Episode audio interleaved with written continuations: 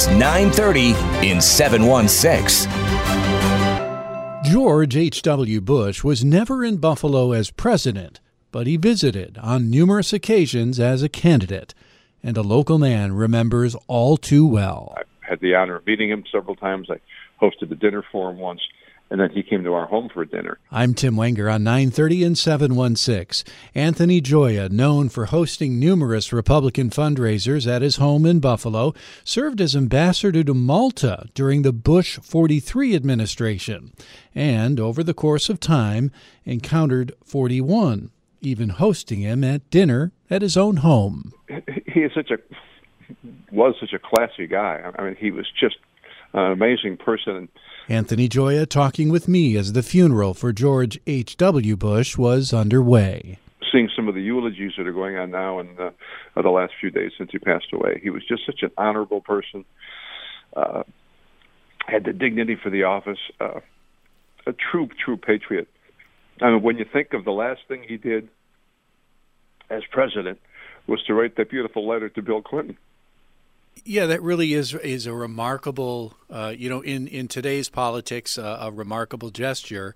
A guy that, beat him, right. A formidable challenger and ended up winning. And former President George Bush, 41, right. had the forethought to do that.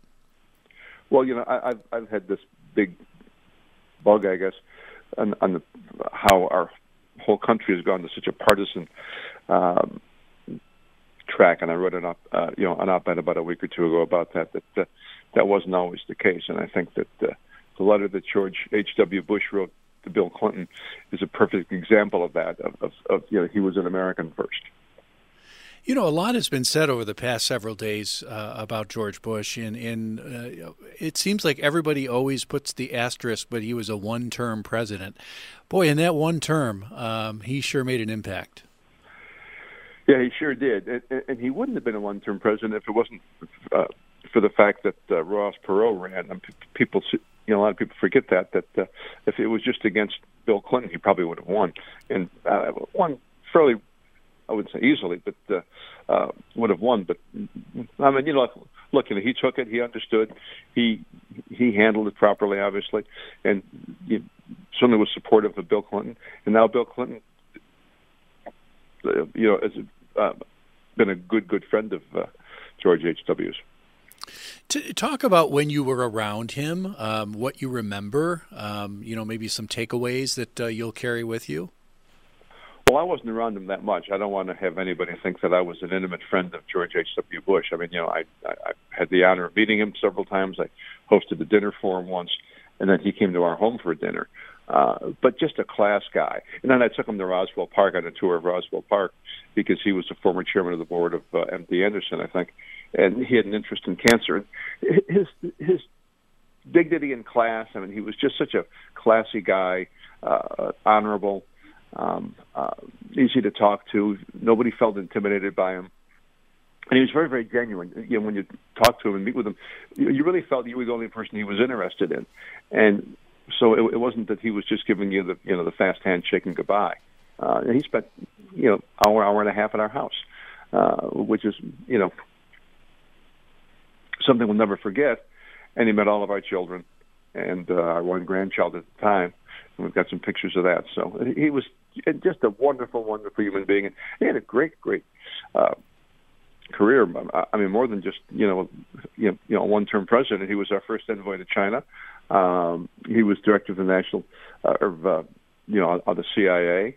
So he did some substantive things, besides just being a president.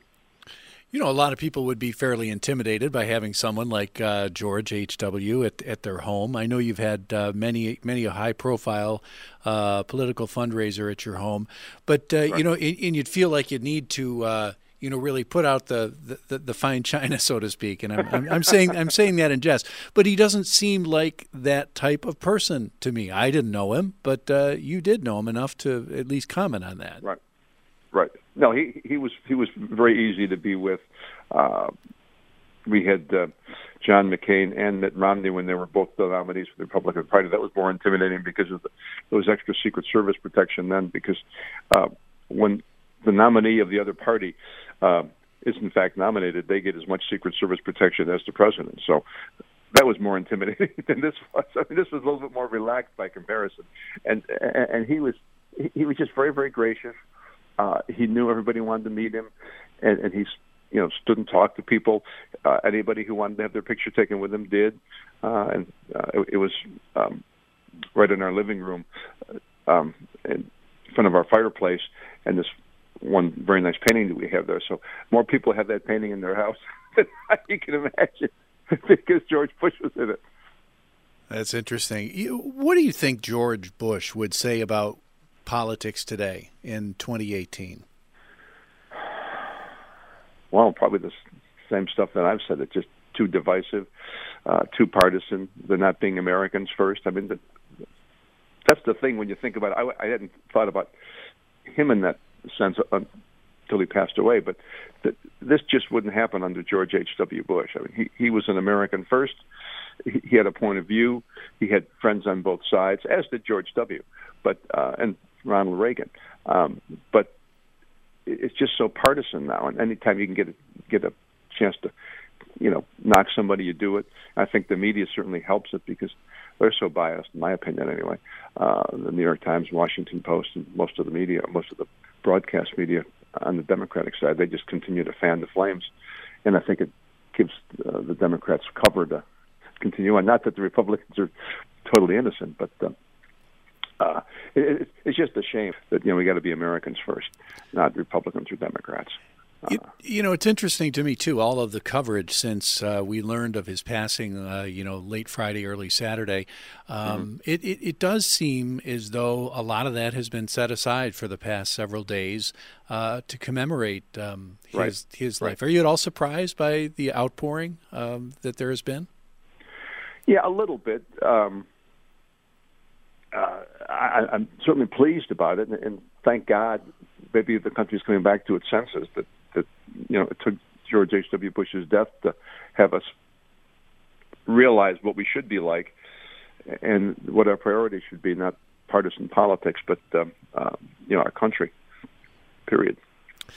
Yeah, I know you've been keeping track of some of the coverage. It is remarkable, isn't it, when you look in that cathedral and you see five living presidents across that front row. And you start looking down and saying, "Gee, I wish I got this press when I ran. A good press when I ran the last time." So. Five of them in the same row, and no one's yelling at each other. No, exactly.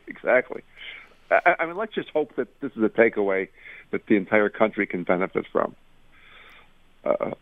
Because I would hate to see tomorrow it goes back to the partisan stuff and of the Kavanaugh hearing type things that are going have been going on for. A few years. It's not good for the country. Former President George W. Bush says he told his father just before he died last week in Houston at age 94 that he had been a, quote, wonderful dad and that he loved him.